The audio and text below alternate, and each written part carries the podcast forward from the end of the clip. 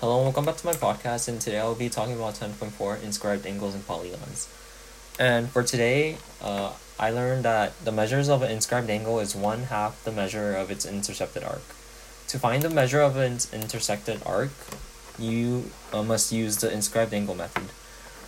When there is an inscribed angle, uh, inscribed right triangle, then the hypotenuse is the diameter and the inscribed angle is always a 90 degree angle. When there is an inscribed quadrilateral, the opposite ends are supplementary.